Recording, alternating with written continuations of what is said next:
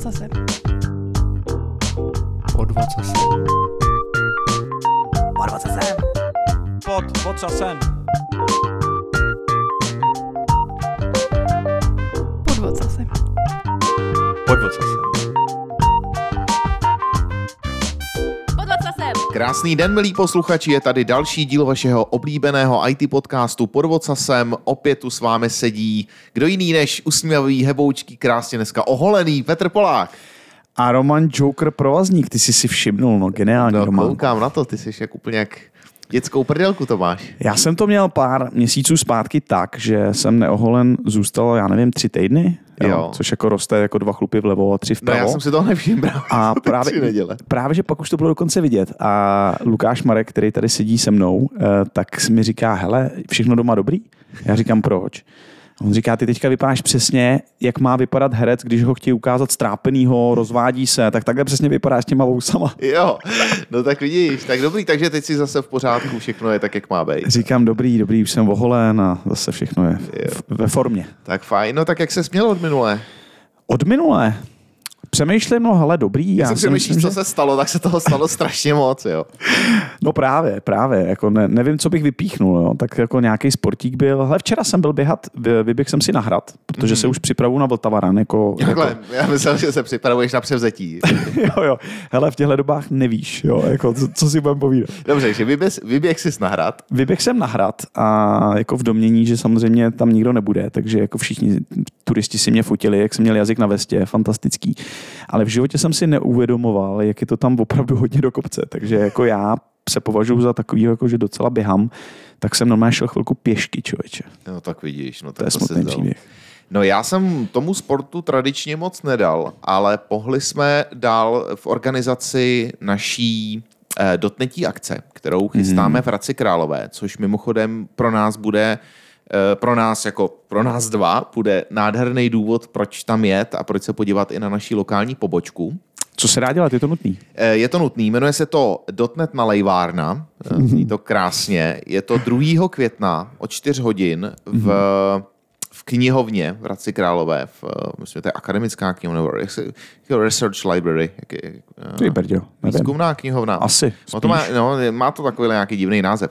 Každopádně se můžete těšit na čtyři výborný dotnetí tolky, bude tam Kubernetes, budou tam Azure Container Apps, Uh, budou tam microservices a bude tam i něco, co se týče škálovatelnosti, o tom, jak spadly servery díky špatný performance a tak dále. Takže mm-hmm. myslím si, že to opravdu je akce, na kterou se vyplatí zajít, bude to zdarma a budeme tam mít spoustu ještě dobrýho občerstvení, že jo, chlebíčky a tak dále. Eh, takže, milí posluchači, pokud vás to zaujalo, mrkněte se na meetup.com lomeno nalejvárna, takhle jak to slyšíte, nalejvárna je to samozřejmě informační, nebude se tam chlastat, jo, jenom aby se vědělo. Eh, ale bude to dobrý, takže doražte. Super, jak říká můj kamarád, chlebíčky prodávají, takže já si myslím, že si pár, pár živých duší teďka získal. Já doufám. No tak jo, tak jdeme na dnešní díl. Dnešní díl bude opět velmi speciální, protože přijde velmi speciální host a já ještě neřeknu proč. Eh, Protože tu eh, naši historii, kterou já s tím hostem mám, eh, tak chci probrat živě, chci, aby byl překvapen, abych viděl i tvoji překvapenou OK. tvář. Nicméně už teďka můžu říct, že to je closure vývojář a řekl bych enfant terrible českého Twitteru Aleš Roubíček. Nemůžu se dočkat, protože pochopil jsem, že se neuvidíte poprvé, takže na to se těším a zároveň samozřejmě funkcionální programování, to bude zase taková ta tvoje No kuchyňka, jo, už se těším. tak jsem zvědavý, co se dozvím. Tak jdeme na to. Do studia už k nám dorazil náš dnešní host Aleš Radouš Roubíček. Čau Aleši. Nazdar, čau. Čau Aleši. Čau. Ahoj. Hele, Já jsem tak rád, že tě vidím. Jak je to dlouho, co jsme se neviděli fyzicky? Fyzicky. Hm. Pět? To bylo tenkrát před Edenem, ne? No. Tak na nás přijeli policajti.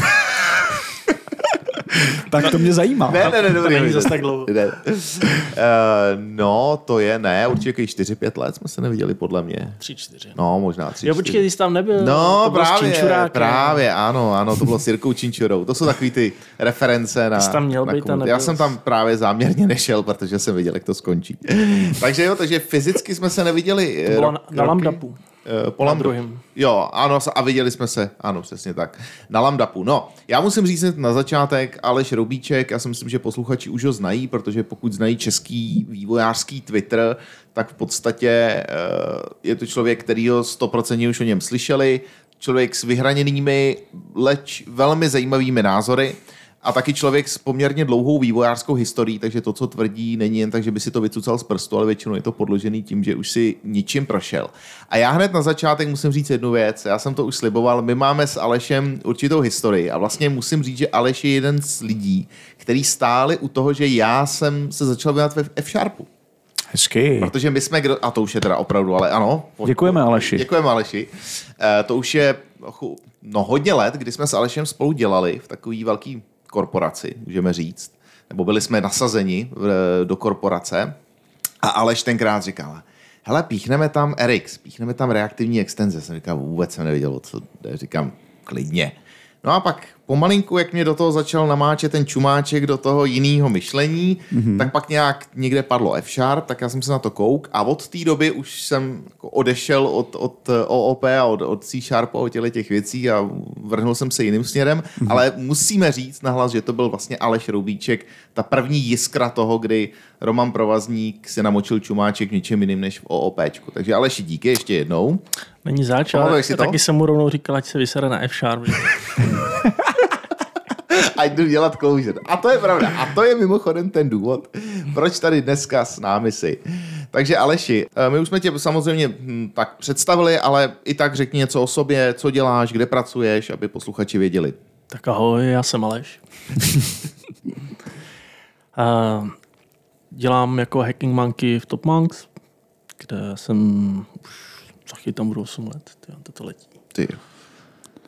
A, takže jsem tam dlouho, to je asi jediná firma, kde jsem tak dlouho vydržel, asi díky tomu, že se moje role často mění, a takže si můžu vyzkoušet různý joby v jedné firmě, což je mm-hmm. fajn. No a teďka děláš teda co, když, si, když měníš joby v rámci jedné firmy? Co je teďka poslední Alešův job? Teďka můj denní chleba je zase programování. No. Zase programuješ. A v čem, čem píšeš? Primárně Clojure?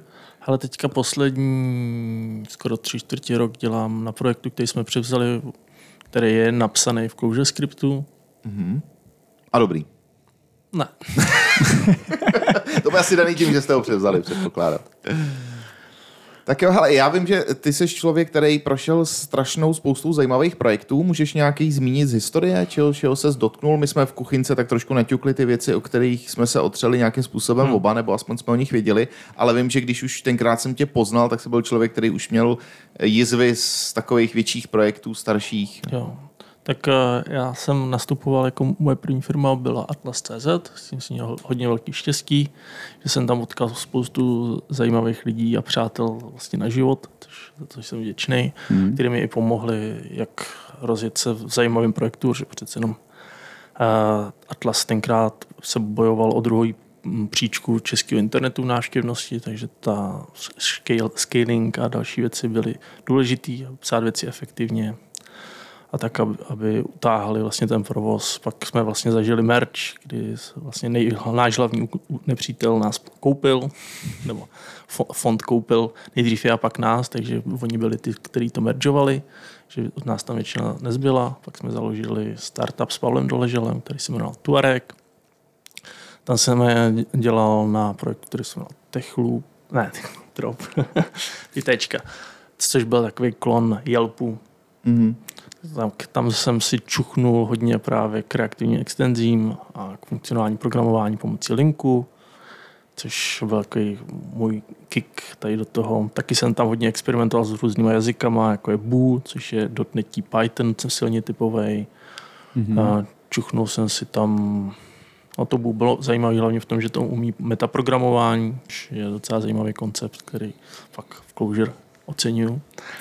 Který z těch projektů byl takový největší challenge, ať už třeba technicky, nebo i to můžeš říct z té lidské stránky, protože já jsem taky zažil pár těch uh, akvizicí a jedna věc je, když projekt jako je technický challenge a druhá věc je, když se ti třeba během chvíle změní tým nebo se hmm. ti změní celý to klima kolem, tak jak ty to máš? Tak to jsou určitě challenge. A největší challenge byl vždycky být schopný pracovat po tom, co člověk vyhořel. A to, to, už, to už jsi zažil? Párkrát už jo, no. A jak je to dlouho? Třeba poslední Na nějak? poslední. No, Um, no, už to bude skoro 10 let. tak to je To je dobrý, tak, tak to je fajn. Co tomu předcházelo? To znamená jako dlouhý a dlouhý hodiny programování nebo jako opravdu náročná skupina lidí kolem? No, ale nikdy to není jedna věc. Že? jo. To, když se dostaneš eh, do takovéhle situace, jak to většinou je, že to nefunguje nikde. Mhm. Hmm. Mhm. OK. No tak pojďme na to veselý. Jasně. A to je Closure.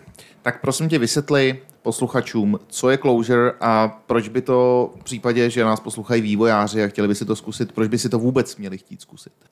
Clojure je datově orientovaný jazyk, který je primárně postavený tak, aby byl hostovaný na nějaký platformě, která už má nějakou historii. Je napsaný s bolestma a zkušenostma v jazycích, jako je C++, Javička, C Sharpek. Clojure původně se jmenoval Celil, což znamená C Sharp, Lisp, Java. Původní myšlenka byla mít jeden, jeden kód, který poběží na obou platformách a nad tím mít přenositelný kód, který můžeš jednoduše přehazovat z Javy do, do .NETu a bude ti fungovat. A kdo za Closure stojí? Kdo, kdo je ten tvůrce? Tvůrcem je Rich Hickey, který vlastně si po těch útrapách, po nějakých 20 letech profesionálního programování v komerční sféře, kde dělal real-time systémy, bankovní systémy a podobné věci. Pardon. Eh, Kde dělal tady ty systémy a byla to obrovská bolest, tak poznal Lisp, jako Common Lisp, což mu přišlo jako fajn, že v tom dá dělat spoustu zajímavých věcí, ale vlastně to skoro nikdo nepodporuje. Ta, ta, nikdo to nechce prostě v korporátech uh, prostě udržovat, uh, nebo aspoň v té době, což je někde za polovina 2000. No a od té doby změnilo se to, teda, že Closure má větší penetraci i po korporátech? Nebo... Právě díky tomu, že Clojure je primárně hostovaný jazyk, tak se to změnilo. Hodně se to změnilo, protože JVM je všude. Hmm. Rich potom uznal, za, uh, jako zvážil možnosti JVM a .NET runtimeu a zjistil, že .NET má statické myšlení, když to JVM ve spodu je dost dynamická, hmm. což Clojure je dynamický jazyk, takže jemu to vyhovuje víc. Takže tu dotnetí část prostě zabil a začal se věnovat stabilizaci té Javový, která pak, z který pak vznikla Clojure 1.0. A díky tomu, že JVM je všude v korporátech, tak uh, dostat jí tam mm, Clojure je poměrně jednoduchý. A vzpomínáš si, když ty ses vlastně úplně poprvé s tím jazykem setkal, co bylo takový to, že tě na tom hned tak uhranulo, nebo ty už jsi znal do- třeba Lisp a jenom, jenom že to bylo na JVMC, tak ti to, tak ti to sedlo, nebo? Plně jsem nebyl lispář, já jsem Clojure poznal vlastně na pražských lambdách, na meetupu, kde jsem tam byl hlavně, protože mě zajímalo RX, tenkrát ještě F-Sharp a, a vůbec prostě funkcionální programování v C-Sharpu. A v JavaScriptu ještě moc ne. a ze začátku jsem to moc nechápal, že přišlo mi to dost zvláštní, blbě si to čte, protože závorka je před, před názvem místo za názvem, což je mozek strašně trpí u toho. A celý je to takový závorkovaný, no, ale a divně se tam prostě pracuje s mapama a, a tak. A všechny takové ty věci jako zapouzdření a, a dělat na všechno předpisy tam nejsou prostě jako denním chlebem, takže když to pak zjistíte. Když, když tomu víc přičuchnete a zažijete si, tak zjistíte, že to jsou vlastně ceremonie, které děláte úplně zbytečně, jo, zbytečně hmm. navíc, protože to, čemu říkáme abstrakce, jsou ve většině případů konkretizace a ty, ty vám znemožňují dělat flexibilní systémy, které jsou snadno rozšiřovatelné. A to je vlastně důvod, proč jsem ti rozmluval F-Sharp. Všichni milují pattern matching, ale vlastně pattern matching je úplně zabetonování konkrétních pravidel a hodnot prostě do kódu. Místo toho, aby si abstrahoval, tak se konkretizují. A, a i když to není if, tak je to if. No. Takže tím, že to je, tím, že to je JVMC, předpokládám, že ta škála to typu těch programů nebo typu softwaru, který v tom můžeš napsat, je vlastně Cokoliv. cokoliv. Jaký druhý aplikace ty v tom teďka píšeš? Hele, eh, já, co jsem v tom psal věci, tak eh, u nás, v- co používáme v TopMonks, tak je náš Insight, který je vlastně původně vznikal jako dashboard nad eh, Monksheetama, jestli si pamatuješ. Jo, jo, jasně. Potřebovali jsme trošku vidět do dat, který generujeme z reportování mm-hmm. prostě hodin, tak aby bylo vidět, co se v té firmě děje. Takže máme jaký hezký prostě pohledy na to, co, jak si vede celá firma, jak si jednotlivý projekty, jednotlivé části firmy, jednotliví lidi a podobně. A pak různý pohledy přes, to, přes různé role, kterých chtějí vidět trošku jiný reporty. Tak to je prostě práce s datama. Jasně. To je zajímavé, s tím jste začínali kdy třeba, protože dneska, asi kdybyste s tím začínali, tak takový ty platformy typu Power BI, Tableau, jsou věci, které se dají vlastně dneska. Různý sračky. Tě. Těžkotonážní věc, který to, co chceš udělat, prostě trvá týdny. Že? Já mám tady za chvilku napíšu SQL script, vezmu ho, obalím ho prostě výučkem uh, v Clojure scriptu, udělám k tomu funkci na backendu, která si šáhne na ten SQL a hmm. mám prostě to za hoďku, mám hotovou feature, prostě, nebo dřív, to záleží. Hmm. A hlavně celý to mám dynamický, živý, když tu feature vytvářím, tak furt vidím, co se tam děje, jak to, jakým je to stav. To tady v těch systémech ale jako je to hezký, když najdeš někoho v korporátu, kdo chce utrácet miliony, tak to dává smysl, ale jako ty nástroje jsou bullshit, prostě ty ti nedají nedaj ti nic uh, navíc. Prostě musíš v tom všechno těžko udělat, aby z toho dostal nějaký data, ty jsou syrový. Ale my v tomhle máme jako high level metriky, které se snaží řešit a ukazovat na konkrétní problémy v té firmě, biznisové problémy. Nejsou to prostě jenom, tady nám teď takhle tečou peníze. Ale tady ten projekt prostě pro nás je rizikový, protože z něho máme nízkou marži a máme tam vysokou koncentraci na zákazníka a je to problém, prostě, který by nás mohl během pár měsíců třeba tu firmu zavřít. Jako hmm, hmm. Být důvodem, proč tu firmu zavřem. Takže nám prostě to ukazuje signály, které nám slouží k tomu, aby jsme se mohli rozhodovat v tom, co dává smysl, nedává smysl. Prostě.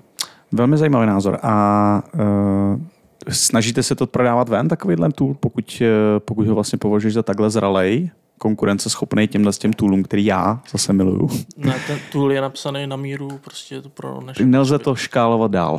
O, jde to snadno upravit, ale nemáme v tom prostě žádný o, potřebu to prodávat. No. Okay.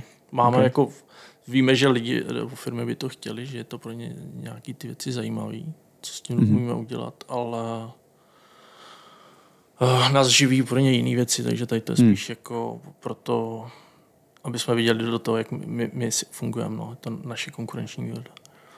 OK, když jsme u těch aplikací, eh, napadá tě nějaká aplikace, která může být známá jako širší veřejnosti, která je napsaná v Clojure? Hmm, tak nevím, jestli širší be- be- veřejnosti, ale je na tom postavená New Bank, což je největší brazilská banka aktuálně. Okay. Která je v tom okay. napsaná from scratch, včetně Datomiku. A mají tam několik tisíc vývojářů, kteří píšou čistě v, Java, a v, Clojure, v Clojure scriptu a v Datomiku. Jo, jo, to jsem někde čet, to je pravda. A čet jsem teda i, že částečně to používá někde Apple, někde Facebook. Nevíš o tom něco víc, co by bylo zajímavé pro posluchače? Ale pamatujete na HipChat? HipChat? Jo, pamatuju si HipChat, ano, ano, ano. To bylo, to bylo, to bylo, no, jasně. Ty krásu, vůbec nevím, to o čem bylo se bavíme. ještě předtím, než přišel Slack, tak byl HipChat. Teď nevím, jestli, ty od koho to byl Atlassian. HipChat? Od Atlassianovi. No, jo, pamatuju si, to byl ta v podstatě komunikátor, no. Tak. OK, tak to bylo v Clojure.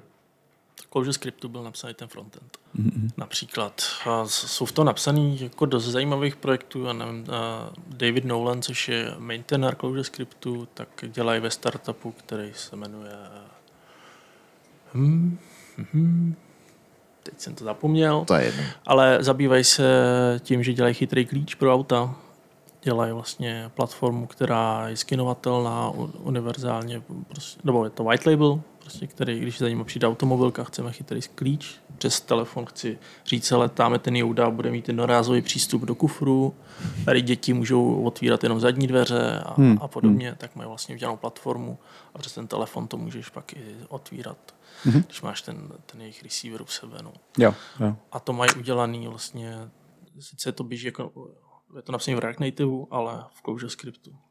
No to jsou, eh, to, to, to, to jsou fakt jako zajímavé reference, musím říct, hmm. protože člověk by si řekl, že zas tak rozšířený to není. Hmm. A, ale Circus, to si... Circus CI bylo třeba napsaný frontend ještě, ta předchozí verze byla celá v Clojure scriptu. Hmm, tak to je super. Hele, možná, když už jsme se dotkli toho Clojure scriptu a, a Clojure, můžeš vysvětlit teda vlastně, jaký je mezi tím rozdíl? Hmm. Jak jsem říkal, Clojure je od základu psaná, byla hostovaná na nějaké platformě ze začátku si myslel říct, že .NET a Java jsou ty, který dávají smysl a pak zjistil, že vlastně JavaScript je dneska úplně všude od Jasně. Jasně. malých zařízení, prostě běží vám to na ASPčku, běží vám to eh, v Tesla monitorech, běží vám to ve SpaceX dashboardech. Eh, Takže bylo eh, prostě rozhodnutí, že udělají Clojure portovanou do eh, JavaScriptu a to je Clojure script. Jako je to, někdo říká, že to je dialekt, není to dialekt, je to prostě Clojure, která běží JavaScriptu, včetně persistovaných datových struktur a celý základní knihovny, která je prostě jednak jedný. Hmm, takže tím pádem pokryješ v podstatě celý ten full stack, eh, to, co má být na serveru, si napíšeš v Clojure, to, co chceš, aby bylo na frontendu, bude v Clojure scriptu a, a, a furt jako ne, nevyskakuješ z, svý, z, z, toho svého toolingu. Je to tak, no. Ale jsou lidi, kteří mají na backendu cokoliv, není to problém. Jo, někdo píše backendy v Nodeu, někdo uh, píše prostě, v, já nevím, v Railsech, kde to, není to problém, ale když chcete mít prostě efektivní účinný tým, tak uh, když používáte na frontendu Clojure script a na backendu Clojure, tak to dává velký smysl. A Když máte ještě na databázi jako Datomic, tak Dream Machine.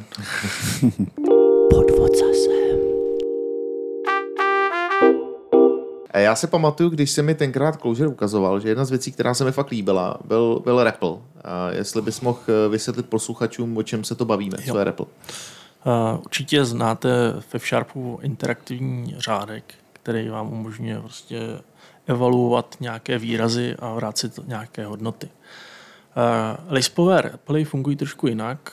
Já nevím, jestli máte nějaké zkušenosti třeba se Smalltalkem Já ne. nebo s nějakýma lispovými mašinama. Tak dřív uh, byla taková idea, že vlastně uh, programujete ten stroj v tom stroji. Pokud si pamatujete na Basic, napsali jste řádek, pustili jste to a hned jste viděli, co to udělá Jasně. a postupně jste přidávali řádky a tam dělalo nové a nové věci. Tak přesně takhle funguje REPL tady v těch jazycích. To znamená, že vy pracujete v tom systému a tvoříte ten systém zvnitra vlastně díky repu. Jo, to není, neznamená, že jenom si pouštíte nějaký ukázkový kusy kódu, jestli fungují a pak je pastujete do, do, do kódu nebo obráceně, že z kódu označíte a necháte je pustit v tom interaktivu. Ale vlastně evaluujete ten kód, který píšete, a rovnou běží v té aplikaci a zároveň eh, se můžete dotazovat do toho a- pracovat s těma datama v tom systému, který vlastně vám žije pod rukama. To je, musím říct, uh, hrozný jako mindshift. Hmm. Uh, vůbec, jako když si vezmeš, jak, jak funguje takový ten klasický jako middle korporátní nebo middle size firmy softwarový vývoj, že pak potkáš někoho, jako je Aleš a on ti teďka řekne tyhle ty věci. Hmm. To je prostě, když otevřeš jako dveře úplně do, do, jinýho, do jinýho světa, do jiný dimenze. Hmm. Nenarážíš Aleši občas někdy na to, že vlastně tohle je tak strašně, byť já to miluju, tak jiný myšlení a jiný přemýš- přemýšlení o vývoji, že tě to vlastně třeba, nechci říct brzdí, ale že ne každý to úplně pochopí, o čem mluvíš. Že... No, tak jako je to vidět, no, z těch našich diskuzích na Twitteru a podobně. Myslím si, že dnes, dnešní trh je plný hlavně fanboys, který mají zkušenosti do pěti let a vlastně ani, my jsme nebyli jiný, že jo, prostě ty zkušenosti nikde nevezmeš, takže když někdo vychová, obzvlášť třeba Microsoft tohle furt jede, když jako tvrdí, že se změnili, tak prostě jejich eh, jejich eh, def relations je pořád silný, každý používá VS Code, každý prostě je na GitHubu dneska, že jo. To je všechno Microsoft, každý miluje TypeScript. A přitom to jsou jedny z nejhorších technologií, které na trhu můžete pot- potkat, ale díky tomu, jak silný ten Microsoft je v tom tady ty věci protlačovat a, a vnucovat ty lidem, tak má spoustu fanoušků, který prostě jim v tom ještě pomáhají. A myslím si, že je to nejlepší, jak je, když jsem si pořídil počítač, měli jsme 486 a budu na tom mít nejlepší Office, Office 2000. A, nejlepší grafický editor, Corel Draw, že jo. No, uh, nejlepší je to, co vám pomáhá prostě opravdu v práci. Jo. A když máte zkuš- nemáte zkušenosti, tak nemůžete porovnávat. Když máte, znáte jednu nebo maximálně dvě věci. Jednu první, se potkali první JavaScript, ten jste nebyli schopni pochopit, eh, jak v něm fungovat, protože těžko uchopitelný tím, jak je všechno dynamický a nejsou tam silný popisy toho, jak, jak co má vypadat. Samozřejmě to pro, pro nováčky úplně není, ale je to silný nástroj, jsou v toho napsané prostě největší aplikace, který denodenně používáte. Že? A Je to prostě o dovednostech, takže ano, často narážím na to, že se, eh, se mnou hádají lidi, kteří ještě ani nemají dodělanou vejšku, o tom, jak TypeScript je super a mají v titulku na Twitteru napsaný, nebo ve svém bio napsaný, že to jsou s, eh, s, ne, jak to říkal, s, mm, Type Safety Enthusiast. To má. Jo, jo, jo. no tak to je... A, a fanoušek TypeScriptu, ale TypeScript nemá s Type Safety vůbec nic společného. Že?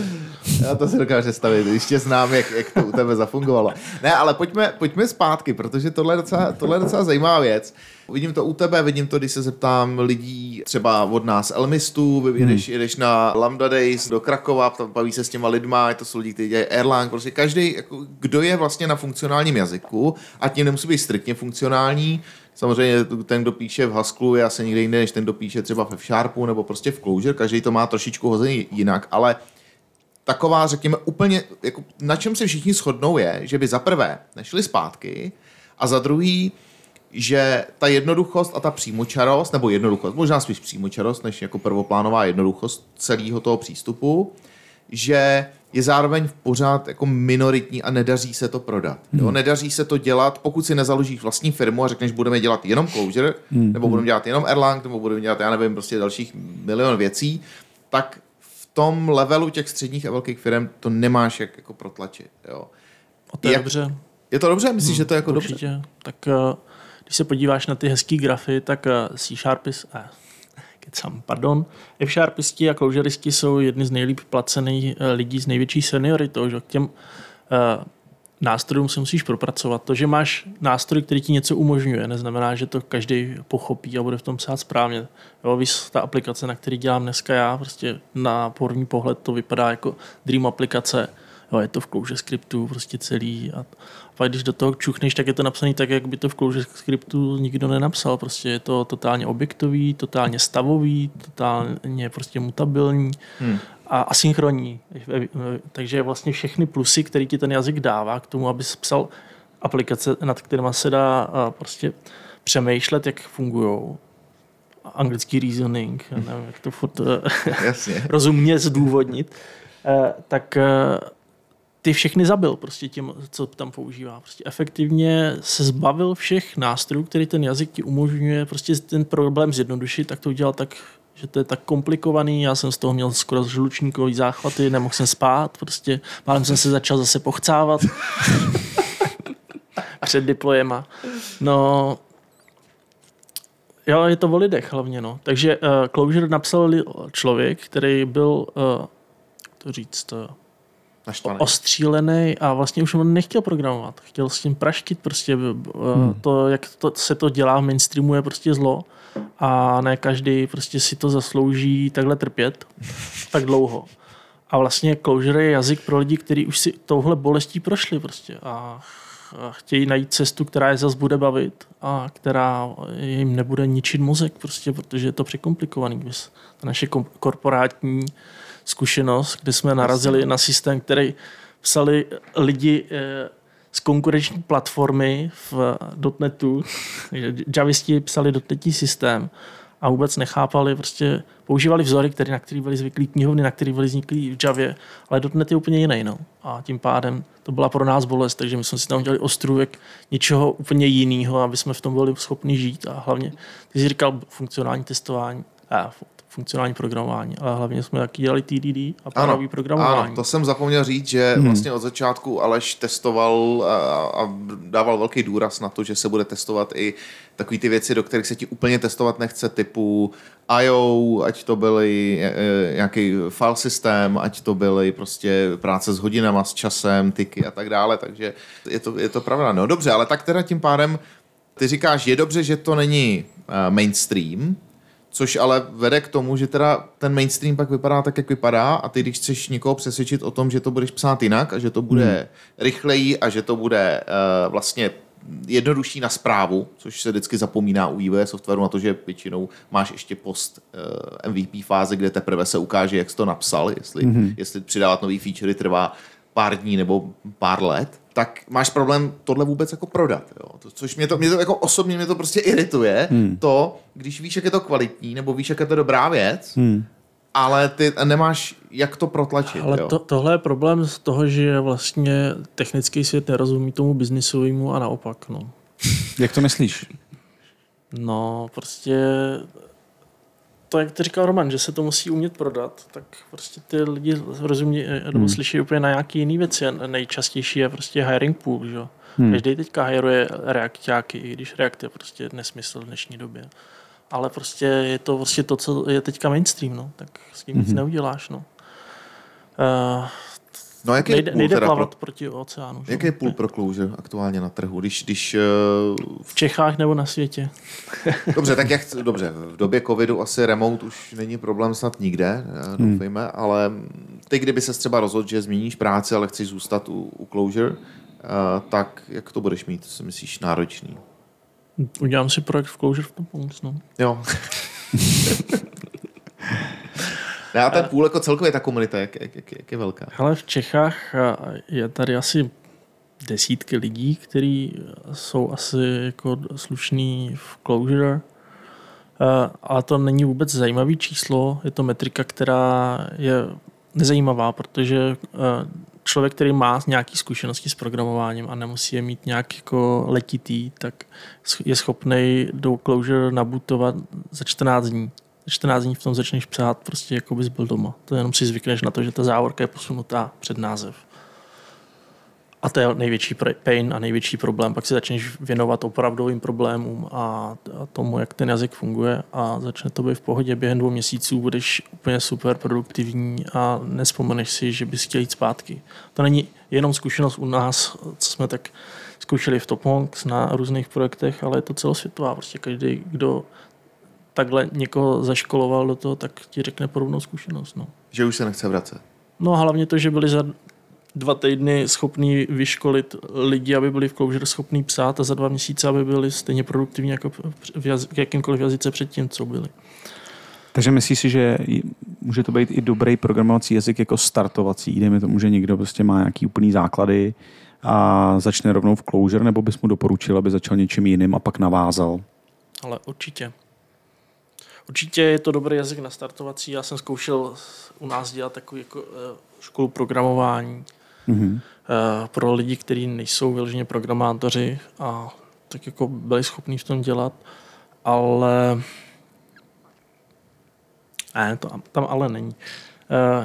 Eh, Ten jazyk je vhodný i pro začátečníky a jako u všeho potřebujete vedení, že jo? nejsou na to udělaný dostatečný prostě tolik tutoriálů a tolik hmm. Hmm. Hmm. lessons eh, jako na jiný jazyky. No.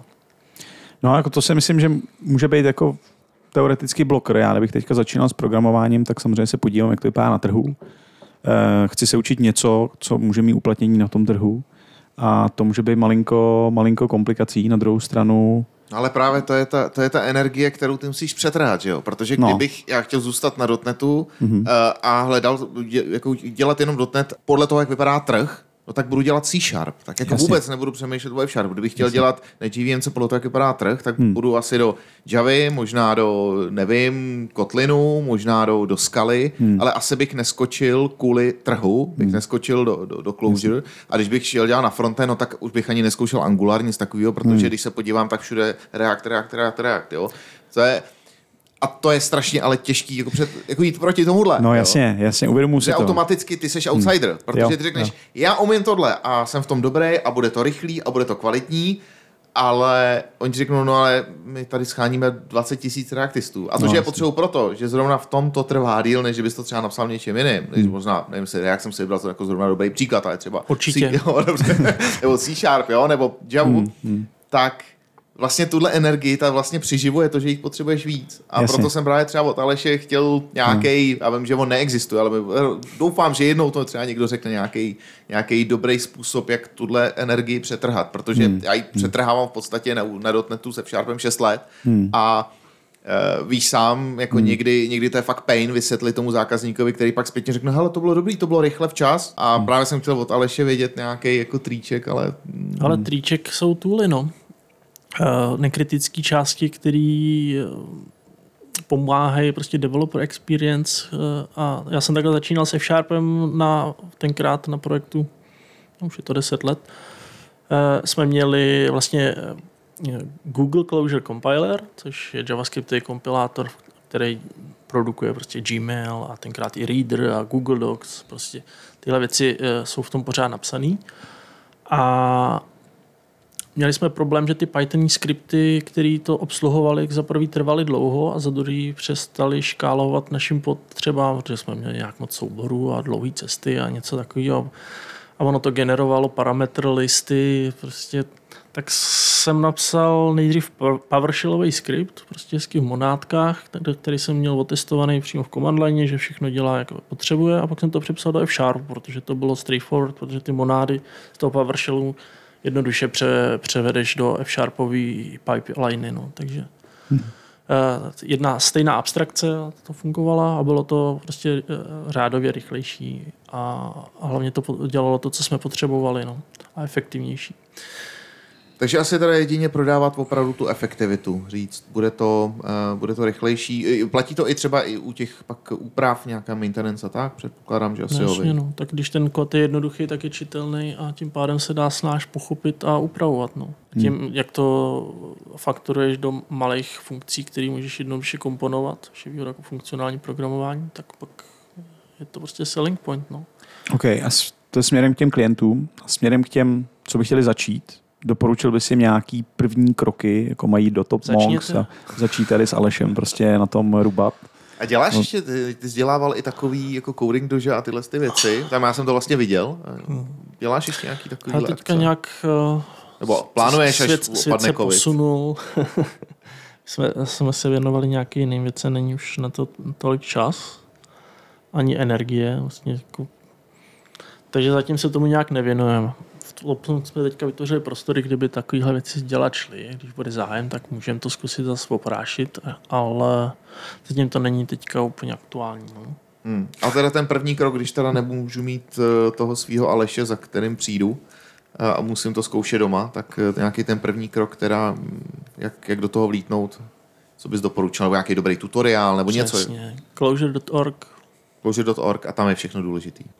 A jak je to s interopem? Protože tím, že to je, tím, že to je JVM, předpokládám, že při použití nějakých tun existujících knihoven a tak dále, že bude asi tak jako je to s Nugetem, C Sharp, no. F Sharp. Že... Uh, interop byl jedna z hlavních feature, tím, jak je to jazyk, který je hostovaný, tak je dělaný tak, aby byl hostovaný a zároveň interop, interoperabilní, na rozdíl třeba od Scaly, která není s Java úplně kompatibilní, nebo aspoň nebejvala nevím, jaký je aktuální stav, tak je to udělané tak, aby to bylo. No. Takže můžeš, co je v Javě, tak uh, můžeš v Clojure volat. Všechny Clojureové datové struktury zároveň implementují všechny Javové interfaces, s kterými bys chtěl někdy pracovat. Takže když máš prostě Eh, persistovanou datovou strukturu, která jako je mapa, tak má prostě všechny interfejsy implementované pro přístup k mapám. Takže v Javě můžeš konzumovat closureové datové struktury, když budeš volat closureové apíčka, které ti ty je vrátí, tak s nimi můžeš dál pracovat i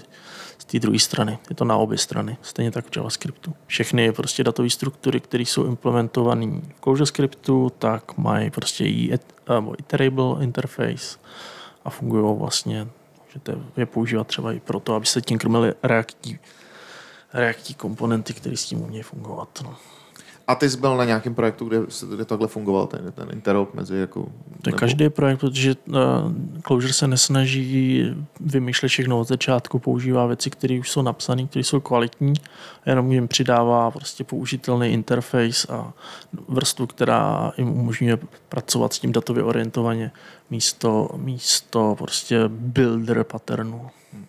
Ale když, když se bavíme o téhle jednoduchosti, je tam potřeba nějaký special tooling. Já vlastně vím, že ty jsi tenkrát, tyjo, to, to byl ještě možná Atom, ve kterém jsi to tenkrát psal, že obarvoval závorky. Teď v čem píšeš teďka vůbec? Ide, no. Ide píš. A, a ta je na to připravená. Vlastně uh, si říkám, co jiného, než kromě obarvování zárove, eh, závorek u tohle potřebuješ. No, tak to zrovna mám vypnutý. uh, normálně používá IntelliJ IDEA, do ní existuje plugin, který se jmenuje Cursive, který vlastně přidá integrovaný REPL, eh, integraci s REPLem, to znamená, že když mám v editoru kód, tak ho můžu rovnou posílat evaluovat eh, v REPLu.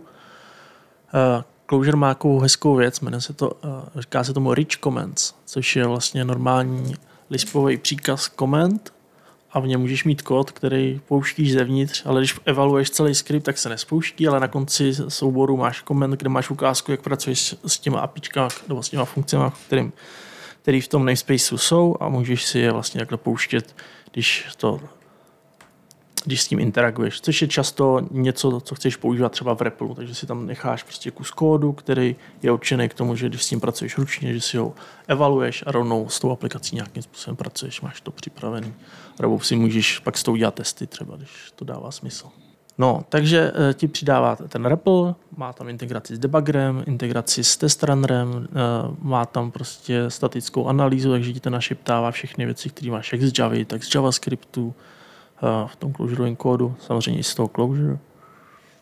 Je něco, co tě na tom jazyce naopak štve, protože se říká, že, že dokud jako tam není věc, která tě vyloženě pije krev, takže asi ten jazyk ještě neznáš úplně do všech zákoutí. Je třeba něco, co i tak, i při tom, jak vím, že to máš rád už roky, bys třeba změnil, nebo bys byl rád, kdyby to tam nebylo? Ale vadí mi jedna věc, a to je u Clojure scriptu, a to je, že zvolili Google Closure Compiler a cestu, prostě, která není kompatibilní s tím, jak se vyvíjí dopředu web. Jo, to znamená, nefungují tam ES moduly například. Jo. A ne, ne, není to jednoduše udělatelné. Nebo jdou konzumovat, ale nejdou produkovat. A zároveň prostě to generuje dost kódů kvůli datovým strukturám, které jsou prostě velký, aby měli ty vlastnosti, které od nich chceme, tak jsou veliký. Takže jako footprint Clojure scripty aplikace je často dost veliký. A vzhledem k tomu, že já se kloním k tomu, že by měly by aplikace co nejrychlejší a nejmenší, tak eh, tohle mi trošku vadí. No. Takže tohle trade-off jako viditelný v tom. Pro mě jo. Hmm. Pro spoustu aplikací to asi nevadí, ale mě osobně, který věří v to, že by prostě aplikace měly být co nejefektivnější, co nejrychlejší, používat co nejméně kódu, tak to mi vadí. No. A pracuje se na tom, aby tohle bylo nějak zlepšení, nebo, hmm. nebo to tak jako Asi je. vyloženě nepracuje, no. Nepracuje. Možná to je, já tě znám, ty máš možná jenom práh bolesti moc jako nízko, že ti třeba iritují věci, které ostatní by tolik neiritovaly. Ale dá se s tím žít, ale... Když pak dro... tam někdo praskne obrázek, který má o 12 mega, jako já, tak to, to jde v ruku, ruku v ruce, no. Je to taková ta... Vlastně jako funguje to, tak proč? No. Tak samozřejmě dá se s tím rychle vyprdnout věci, které fungují do určitý chvíle a pak přestanou fungovat. No což byl třeba případ aplikace, který dělám. Tam opravdu jsou pořád 12 megový obrázky. No.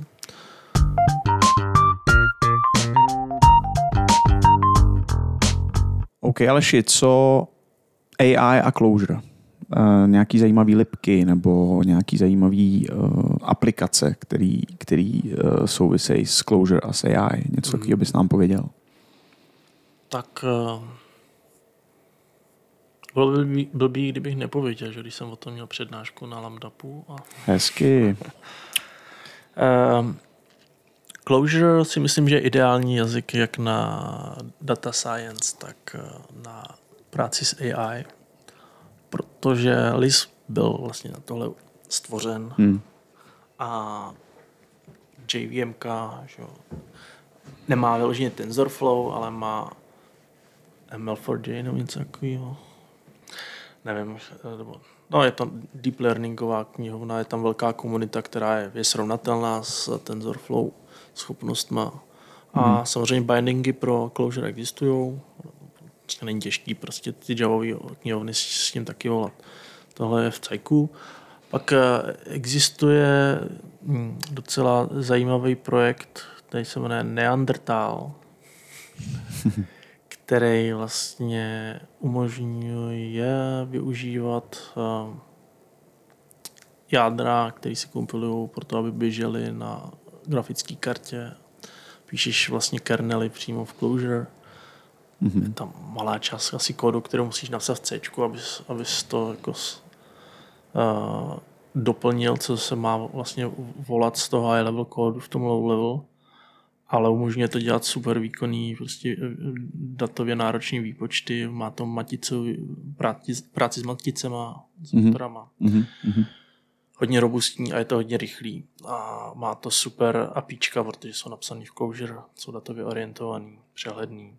A píše to vlastně jeden Srb, který doufám, že to je Srb a ne Chorvat, který vlastně k tomu píše i knížku, nebo Mhm. knihy, s celou sérii knih, který lidi učí, jak eh, prostě s, se statistikou, jak tu matematiku v- prostě programovat v té closure, jak to postupně vlastně od začátku až, až po těž, eh, složitější věci toho MLK ty topiky tam prochází a Mhm. mm-hmm. ukazuje to právě tady na té knihovně, takže k tomu jsou hodně dobrý materiály a dává to velký smysl. Ne, není to prostě tak, že byste dělali copy-paste věci z TensorFlow, které jsou všude, Jasně. ale nezapomínejte na to, že ty ukázky, které jsou všude, jak většinou stojí taky za hovno, stejně jako všechny ukázky na práci s D3. Prostě. Když se u nás na projektu před lety lidi rozhodovali, jakou použijem knihovnu na grafy, tak jasně D3, protože na to jsou examply na všechno. A když v tom potřebuješ něco upravit nebo něco změnit, tak končíš, protože to APIčka je šílený. To je jeden, jedna obrovská mutabilní datová struktura, prostě, která se tím mění pod rukama. A, ty ukázky jsou hlavně napsané tak, že to je write once. Máš pocit, že tahle AI přívětivost může zatraktivnit celý closure? Si myslím, že cokoliv může zatraktivnit, ale ty problém je v tom, že tady vstupní brána do tohohle světa je většinou akademická sféra a ta je, prostě má sankost fallacy na Python, no, takže Hmm, hmm. se z toho hmm. nedostaneme. Hmm. To je jenom pro lidi, co asi se dostanou kousek dál a začnou se porozhlížet, jestli by to nešlo dělat líp, ale většinou k tomu nemají důvod. Oni jsou zvyklí na ty bolesti, které tam jsou s tím spojený. A tak ono zase kolem toho Pythonu je už strašně moc knihoven na toolingu kolem, ne? Možná, že Jo. tam to jako zahraje do, na, tu, na tu notu, že už To nemusíš je právě moc... ono, o čem jsem mluvil. No. Je tam toho moc, ale to je jako s NPM, no. většina je nízká kvalita. To jsou tam pár věcí, které jsou dobrý, Left ale, ale ty jsou vlastně všude, že jo. A pak máš spoustu garbage, Hmm. který jako na nějaký jeden konkrétní úzký příklad fungoval, tak ho někdo dal ven, ale většinou prostě a já si myslím, že tady to je cesta spíš proto, když už ty lidi v tom dělají a potřebují to ML, tak ho mají prostě jako v toolsetu na dosah ruky a prostě naopak dostat eh, víc closure programátory třeba k tomu, aby dělali s machine learningem, když to potřebují zrovna. A nemyslím si, že to je pro lidi, kteří se věnují prostě jako datový, nechci říkat data science, protože to s vědou nemá nic společného, ale prostě sešťourání se ve velkých datech a jejich narovnávání do nějakých formátů, aby to dávalo smysl a v tom hledání prostě Hmm. hmm. jehly v kupce sena, že? Jasně. nějaký zajímavá informace. No. Hmm. Eh, A ty nástroje, které jsou hotové v tom Pythonu, tak Python prostě není datově orientovaný jazyk, tím pádem prostě vám spoustu věcí znesnadňuje a ve výsledku ty výkonné části jsou stejně v C++, takže vlastně je to skriptovací engine nad C++ knihovnama. No. Ta ergonomie je prostě divná. Platíte tam penalty za to, že musíte ty data maršalovat z jednoho prostředí do druhého. Mně to smysl nedává, no, ale není to hora, na který bych chtěl umírat. Prostě. Jasně.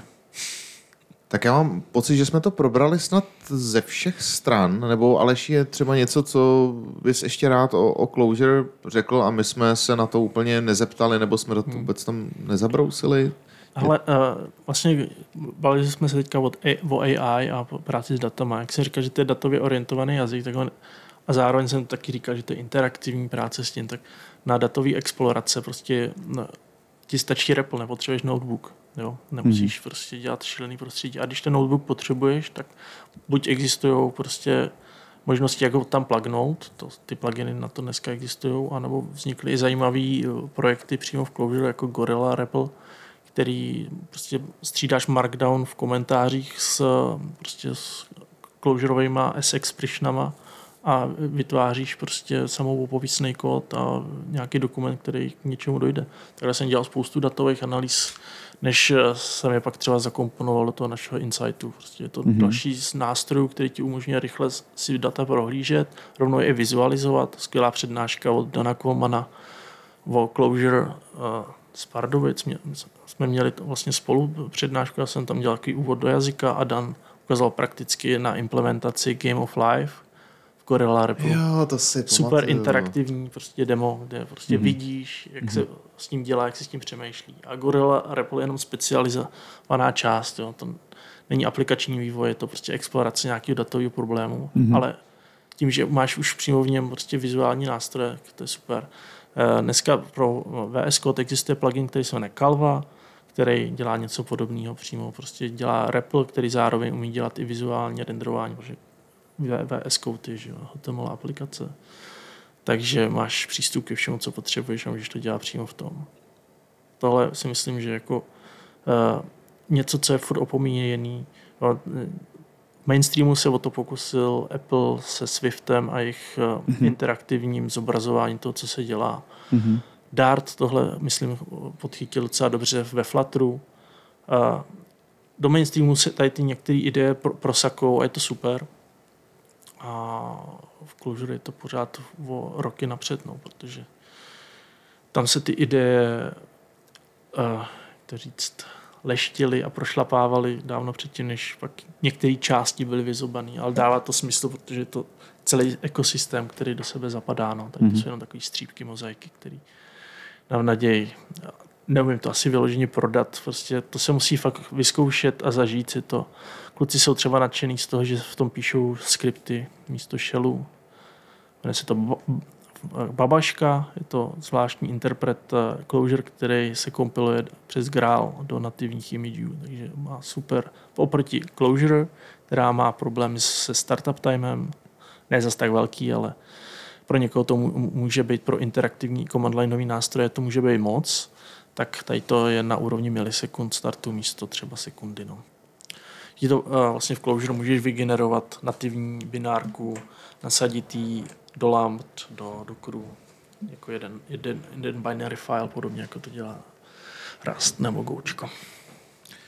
A Na závěr máme nějaký způsob, eh, jak tohle všechno šířit dál, protože ty zase, jak jsem čekal, já jsem, jsem to věděl, že přijde Aleš, eh, vysází ty důvody, proč ano, proč tímhle s tím směrem jít. Hmm.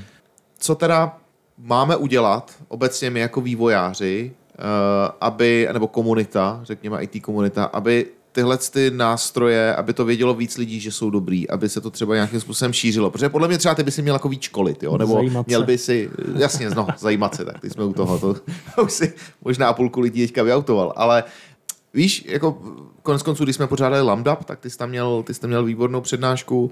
Myslím si, že třeba ty by si měl víc, plánuješ víc, nějak jako třeba přednášet, mentorovat, školit, protože víš to sám, jako ty to víš, my to víme, teďka se vypneme mikrofony, zaklapnou se dveře a ten dopad nebude takový, jako když ty si vezmeš pár lidí a otevřeš jim oči, stejně jako si před, nevím, x, x, x lety otevřel oči mě eh, s tím reaktivním programováním a vlastně co to až mělo za následek. Eh, Neplánuješ nějaký takový jako osvětový? Myslíš, že si to slou, svět zaslouží ještě několikrát zopakovat? Ale rozhodně, roz, rozhodně, rozhodně. Kolik lidí by přišlo o práci, kdyby se to rozšířilo do mainstreamu? A mě to je jedno, já potřebuji dodávat řešení rychle a kvalitně. Já na tohle No, to je, a právě proto je tady niž eh, trh, kde my máme tu konkurenční výhodu, že můžeme takové věci dělat a zbytek ať se eh, patlá tak, jak se patlá a když zjistí, že to je problém, tak přijdou za náma, že to potřebují dělat jinak a my tu na ně, pro ně jsme. Ne? To, je, to si myslím, že to je fajn. Tak vidíš, ty jsem hledal nějaký jako business zatím, jak to, a vlastně on už je to dal na vyřešený. Prostě Hmm. zůstat dobře placený než. Je to tak? To je samozřejmě. Aleš vlastně nechce, aby to byl mainstream, protože Vlastně- takhle Ty za vlastně chodí. nechceš vlastně, aby to Tak ten mainstream ti z toho stejně udělá bláto, takže stejně budou po- potřebovat lidi, kteří to budou dávat do pořádku. Jako, to, te, když dáš někomu nástroj, to neznamená, že se najednou změní svoje přemýšlení a chování. Prostě to je něco, co si musíš vybudovat, vytrénovat, zažít.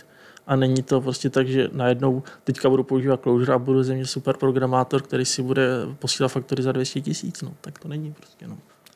OK, no a tak na závěr úplně, co ty plánuješ dál, Aleši? Jaké jsou tvoje další kroky? Uh, kromě toho, že opustíš budovu, samozřejmě. A pak se budu ožrat. uh, no, jak jste se ještě ptali, jaký dělám zajímavý projekty, tak eh, jsem zapomněl zmínit, eh, nebo jsem se k tomu nedostal, eh, projekt hlídat shopů. Mhm. na kterým používáme právě uh, čekej, nula řádků Clojure. a je to napsaný skoro celý z JavaScriptu a ta nejhlavní část je ve Snowflakeu, což je SQL pro obrovské množství dat Mhm, mhm. v uh, cloudu. A jedno z takových témat, který mě v tomhle směru zajímá, je to, protože těch dat je tam obrovské množství a potřebujeme s tím efektivně nějakým způsobem pracovat, tak je vlastně jak zefektivnit náklady na cloud a vůbec naší uhlíkovou stopu s tím spojenou. Takže to je téma pro tenhle rok pro mě. Hmm. Skvělý. A tam, tam bude Clojure určitě hrát roli. v tom. To si nejsem jistý, ale může, ale není to, není to o technologiích a jazycích, je to o přístupech, jak píšeme aplikace, jak, jakým způsobem monitorujeme, jaký používáme třeba podvozky. Spousta třeba lamp v cloudu běží zbytečně na intelovských procesorech, když stačí jenom změnit flag a poběží na ARMu za Hmm. poloviční cenu a za nižší emise. A jenom to- o tom lidi nevědí. No. Tak evangelizace tady v tom smyslu a Mhm. si myslím, že může mít velký impact. A je to low hanging fruit, prostě stačí málo změnit pro to, aby svět byl lepší. No. No a kde to uvidíme, ty výsledky? Budeš to někde publikovat? Budeš psát, protože máš i blog, takový už Letitej. letitej, o- fulsatej blog, ale občas něco napíšeš novýho? Budeš, hodláš se s tím pochlubit, nebo to z tebe budu muset vytáhnout v hospodě po pátém pivu? Tak když eh, ta hospoda bude, tak eh, psát nebudu nic, no. Dobře, no, tak jo, tak milí posluchači, já si vezmu Aleše do hospody a pak to nějak... Samozřejmě radouš.net, eh, když je něco zajímavého nebo ně, nějaký sdělení, které bych chtěl poslat dál, tak ho tam napíšu. Už to není tak častý, jako jsem psal dřív, protože já jsem spoustu věcí už napsal, ne, nepotřebuji se k tomu vracet.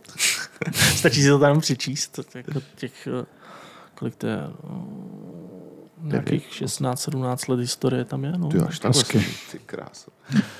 Nice. A jsou tam ty kručky od toho nadšení, od těch dotnetích eh, ASP.NET věcí a brutální objektové konstrukce a paterny, které v té době byly potřeba dělat, aby ty věci dávaly smysl, že jo. No, přes, je tam, ta, ta evoluce tam je prostě, no, přes prostý články a některý jsou i třeba i pouční a zajímavý, no. A prostě spousta věcí, o kterých jsme se tady bavili, když jsem o nich psal před deseti rokama, stačí si je tam dohledat. Jsem se snažil zle- zlepšit štítkování a kategorie, tak by to mohlo dávat i větší smysl. OK, takže adresa ještě jenom je rarous.net. Mhm. Mm-hmm. To super, super. No tak jo, ty jo, Aleši, eh, nečekal jsem nic, nic menšího, dostal jsem, co jsem chtěl a něco i na, návdavkem navíc. Já jsem, já jsem spokojen, ty jo. To, super. Ty vole. Nebudeme tě dál zdržovat od zachraňování světa, protože končil to Tak takhle počkej, teď se jde ožrat, až potom bude zachraňovat. svět. Jasně, jasně. Jo, Tak to je taková příprava Jo, na tu jo, záchranu. Ta tíha, to zodpovědnost. tak jo, hele, eh, ať se daří. Já doufám, že tě uvidím zase dřív než za 5-6 let fyzicky. No problém není na mojí straně. Jo, a je to já jsem viděl, že to vytáhne. A měj se hezky a budu se zase někdy těšit. Já Díky za moc. pozvání a mějte se krásně. Ať se daří, Aleši. I vám. Čau, čau. Čau.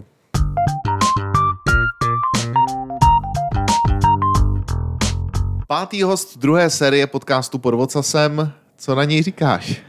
No Románku, bylo to nej, byl to takhle, to řeknu. Byl to nejsvéráznější díl, co jsme zatím zažili, řekl bych. Jo, jo, jo. A to je, to je prostě Aleš. Já tohle na něm úplně zbožňuju osobně. To je, No, jako to byl jako se všema svýma benefitama, jo, dodám. Prostě opravdu silný názor, charismatický člověk. Myslím si, že šlápne pár lidem na kuří oka, ale to je asi přesně to, jak to rád dělá, takže věřím, že posluchači si z toho odnesou to, co chtějí. Na druhou stranu, pokud ti leze na nervy ten mainstream a chceš si proti němu zaplavat, tak eh, musíš asi plavat hodně silně. Jo, jo, jo. To, to je vidět, že opravdu potřebuješ mít na tohle sílu a eh, je vidět, že je ostřílen eh, mnohými názory na druhé straně spektra, který musí jednoznačně odrážet. Ale úplně, mu- úplně mu rozumím. Rozumím tomu jeho vidění světa, kdy si prošel těma korporátama, najednou vidí, že to jde dělat jednoduše. Jasně. Tak co mu kdo bude vyprávět, že to má dělat jinak. Jo? Jasný. Já tomu rozumím. No.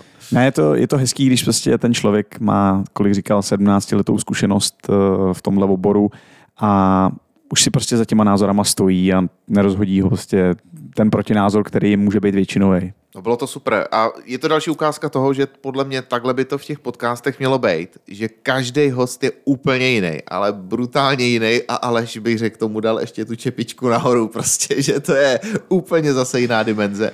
Je to super, líbilo se mi. To jsem zvědav na ohlasy, musím říct. To chci říct, eh, milí posluchači, když si vzpomenete, budete mít čas a chuť, tak nám napište, jak se vám to líbilo, protože opravdu je to zase taková, taková specifická epizoda. Těšíme se na vaše ohlasy.